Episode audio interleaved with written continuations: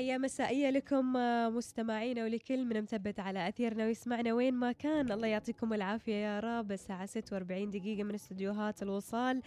آه متواصلين وياكم أكيد. واللي حاب يتواصل ويانا على رقم الواتساب 7171 صفر صفر. سمعتوا عن قصة المرأة اللي قضت 26 عام في الحجر؟ تخيل 26 عام مش 14 يوم ولا شهر ولا شهرين. 26 سنة. طبعا آه، يمكن الحجر الصحي المنزلي اللي فرض نفسه علينا ضيف ثقيل آه، اللي لابد منه ومع انتشار آه، فيروس كورونا مستمعينا في أغلب دول العالم. وإعلانه وباء عالمي من قبل منظمة الصحة العالمية اللي أكدت على ضرورة اتخاذ التدابير الوقائية والابتعاد تماما عن التجمعات. ويمكن يعني يمكن بس كذا ثلاث أربعة أيام من الحجر المنزلي الوايد من الناس حسوا كذا باستياء استياء وافتقدوا مظاهر الحياة الاجتماعية. لكن آه، خلونا مستمعينا نقرأ وياكم آه، قصة آه، ماري مالون المرأة الإيرلندية اللي قضت حوالي 26 عام في الحجر الصحي. إيش سالفة آه، ماري ما آه، ماري مالون مستمعينا؟ يقولكم شهد العالم عبر التاريخ الكثير من الأوبئة التي عصفت بالبشرية وتسببت في زهق الكثير من الأرواح. فهناك التيفوس الذي أفشل حملة نابليون بونابرت على روسيا خلال عام 1812 والطاعون الأسود اللي راح ضحيته حوالي 20 مليون شخص في القرن الرابع عشر وأيضا الإنفلونزا الأسبانية اللي قتلت حوالي 50 مليون شخص في القرن العشرين. بالإضافة بالإضافة إلى تلك الأوبئة مستمعينا عانى العالم طيلة سنوات من حم حمى التيفوئيد اللي يصل عدد المصابين بها إلى أكثر من 20 مليون شخص ويموت ضحيتها أكثر من 161 ألف شخص سنوياً. ويقول لكم سجل التاريخ حالة فريدة من نوعها. خلال القرن الماضي ارتبطت بحمى التيفوئيد وكانت ضحيتها ماري مالون اللي عرفت إعلاميا باسم ماري تيفوئيد. كيف بدت قصة آه، ماري مالون آه، مستمعينا؟ يقولكم ولدت ماري مالون في 23 سبتمبر عام 1869 في آه، مقاطعة تيرون في إيرلندا الشمالية.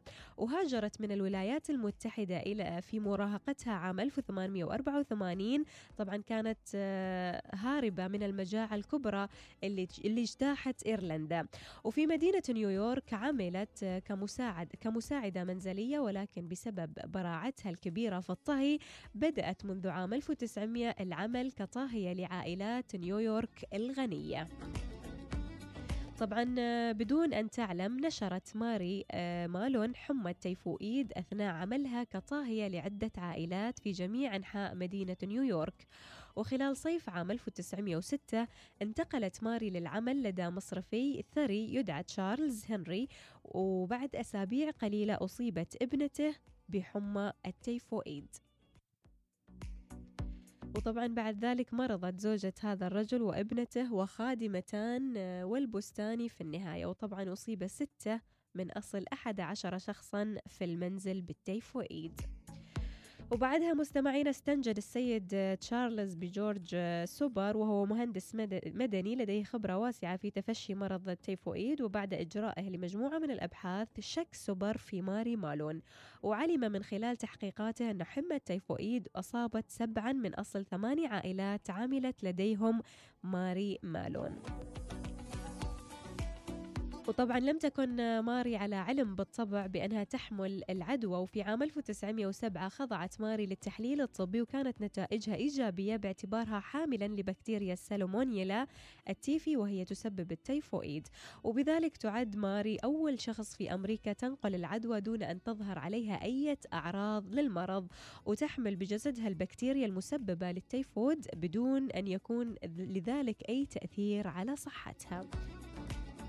وطبعا آه، اصطحبت ماري برفقة خمسة من رجال الشرطة إلى مستشفى محلي صغير في نيويورك وطوال الطريق كانت آه، مالون تصرخ آه، في كل من حولها قائلة بأنها في أتم صحة وأفضل حال. وطبعا وفقا لما جاء في كتاب ماري تيفوئيد للمؤرخة الأمريكية جوديث كانت مالون تزأر في سيارة الأسعاف مثل الأسد. وحين ذهب رجال الشرطة لاصطحابها هددتهم بآلات المطبخ الحادة وطبعا هناك مستمعينا في المشفى الصغير قال الأطباء لمالون أن العلاج الوحيد هو إزالة المرارة ولكنها رفضت إجراء الجراحة لتمكث ثلاث سنوات في ذلك المشفى. ولم يقتصر الأمر على حد عزلها التام عن الجميع ولكن ثارت ثائرة المجتمع الأمريكي ضدها واشتهرت باسم المرأة الأكثر خطورة في الولايات المتحدة. وهناك في المستشفى مستمعينا قال الأطباء لمالون أن العلاج الوحيد هو إزالة المرارة وبعد ما رفضت وفي عام 1909 رفعت مالون دعوى قضائية ضد وزارة الصحة وعرضت القضية على المحكمة العليا وداخل أروقة المحكمة دافع عنها محاميها قائلا بأن موكلته سجنت دون مراعاة الأصول القانونية ولكن المحكمة رفضت رفع الحجر الصحي على ماري بحجة حماية المجتمع من انتشار المرض والحفاظ على الصحة العامة. لكن المفوض العام لمدينة نيويورك مستمعينا رفع الحجر الصحي عن مالون خلال عام 1910 بشرط التوقف تماما عن ممارسة الطهي. وطوال فترة تواجدها في الحجر الصحي لم تستوعب ماري خطورة حالتها ولم تكن تفهم معنى عبارة ناقل عديم الأعراض. اللي كانت تسمعها دوما من الأطباء ولذلك وفور خروجها من الحجر الصحي عادت ماري لمزاولة مهنة الطهي مرة أخرى بعد أن غيرت اسمها لماري براون بدلا من ماري مالون. وطبعا لكن هذه المرة لم تعمل مالون لدى العائلات الثرية في نيويورك فالجميع أصبح على دراية بقصتها وعوضا عن ذلك اختارت مكان أكثر خطورة عملت مالون هذه المرة في مطاعم المستشفيات وفي عام 1915 أصيب حوالي 25 شخص في مستشفى سولون للولادة بمرض حمى التيفوئيد واستدعي المهندس جورج سوبر للمرة الثانية ليكشف أن مالون وراء تفشي المرض في المستشفى. وأعيدت مالون مرة أخرى إلى نفس المشفى القديم ولكن هذه المرة للأبد. تخيلوا أن قضت ماري بقية سنوات عمرها 23 سنة في الحجر الصحي وأمضت أيامها كلها في القراءة. توفيت ماري مالون مستمعين عام 1938 بسكتة دماغية ولم يحضر جنازتها سوى تسعة أشخاص.